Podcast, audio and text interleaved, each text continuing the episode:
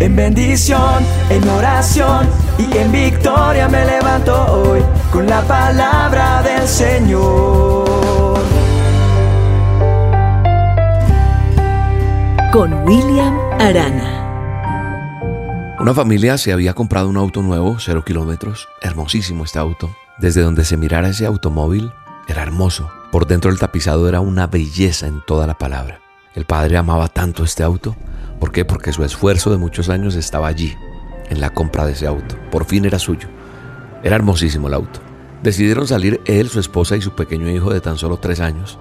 Llegando a una estación de, de gasolina, bajan los padres, dejan al niño en el auto y cierran las puertas mientras hacen una compra. Y en el interior del auto el niño observa un marcador, como un esfero, lo coge y comienza a escribir, a rayar todo el tapizado. El niño estaba entusiasmado, como son los niños, con su inocencia, con su amor, rayaba y, lo que él hacía lo estaba haciendo sin saber la gravedad del asunto. Después de un momento llegan los padres y cuando ven esa escena, ese cuadro, el padre empieza a enfurecerse, se pone mal, mira su hermoso tapizado, todo escrito, todo rayado, y coge al niño y comienza a golpearlo y sobre todo le coge su manita donde tenía el esfero, donde tenía el marcador y lo golpea y lo golpea y le machaca el dedo fuerte, las manos y tienen que quitarle al niño porque está totalmente descontrolado ese padre. El niño estaba en muy mal estado y tuvieron que llevarlo a un hospital. El papá está en la casa, mm, muy ofuscado, la situación es un poco complicada. Llaman al teléfono, él atiende la llamada y le dicen que es necesario que se presente en el hospital. Las cosas se habían complicado. El padre llega y le notifican que deben amputarle la mano al niño, que no había otra opción. El padre entra en la habitación envuelto en lágrimas. El niño le sonríe y le dice, hola papi, ya aprendí la lección, yo no vuelvo a hacer eso nunca más, pero mi manito me la puedes devolver. Entonces el padre sale de esa habitación y se suicida. Qué terrible historia la que está contando William. Uy, trágico ese William. Es terrible. ¿Cómo va a contarnos esto? Sabes, esta historia decidí contarla. Me parecía un poco fuerte y dura, pero decidí hacerlo. ¿Sabe por qué? Porque es una historia triste, fuerte, como tal vez usted lo está pensando. Qué padre más terrible, qué, qué, qué, qué, espantoso, qué bien lo que le pasó, dirán algunos. Pero la pregunta aquí es qué padre en su estado sobrio va a ser algo semejante. Usted dirá, no, yo no sería capaz. Sin embargo, este padre lo hizo siendo alguien que llevaba una vida natural, normal, podríamos decirlo. ¿Sabes cuál fue el problema? El problema no fue el niño.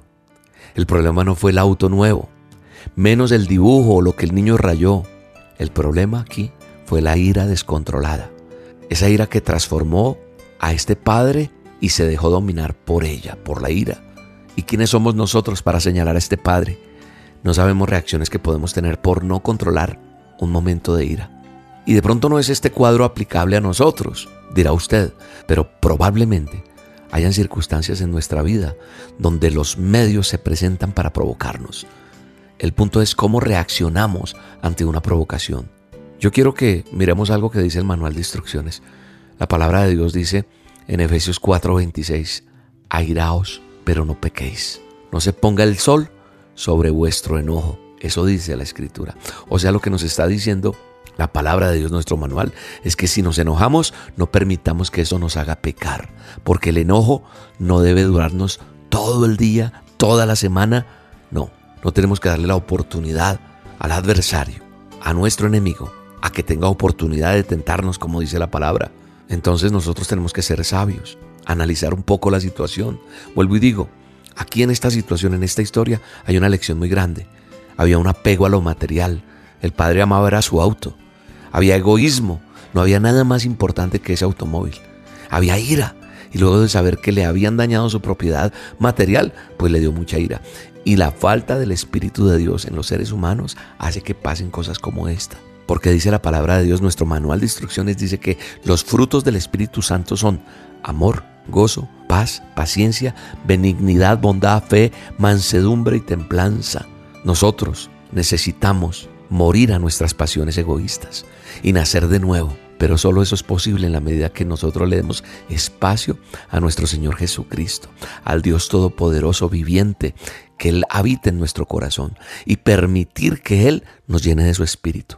Y entonces veremos los frutos de ese espíritu, esas manifestaciones visibles cuando nos permitimos que eso nos llene y lo poseemos. Lo mejor es no apegarnos a las vanidades de este mundo como son la fama, los lujos, las pasiones, los deseos. Sí, las cosas valen, hay que enseñar que valen, pero es que este ejemplo nos deja una gran enseñanza.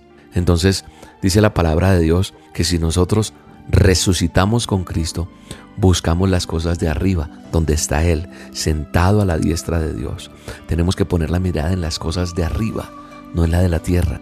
Eso dice la palabra en Colosenses 3, 1 y 2. Así que hoy quiero animarte a que sueltes toda ira, a que no dejes, porque en la medida que la alimentes, no sabemos. Hay mucha gente que está hoy en una prisión o está en el cementerio por no controlar la ira. Recuerda que no llegue la noche, que se ponga el sol y el enojo siga.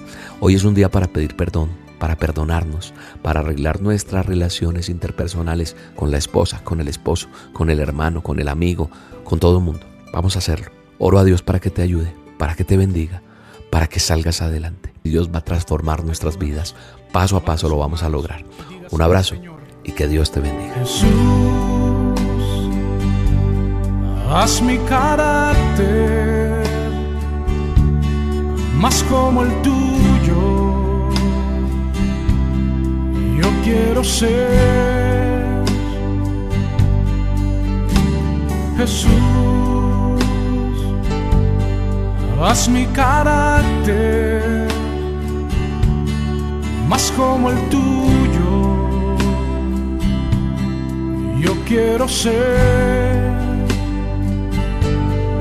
porque en esta vida hay cosas que pasan que yo no entiendo. Porque yo quiero demostrar tu amor a cada instante.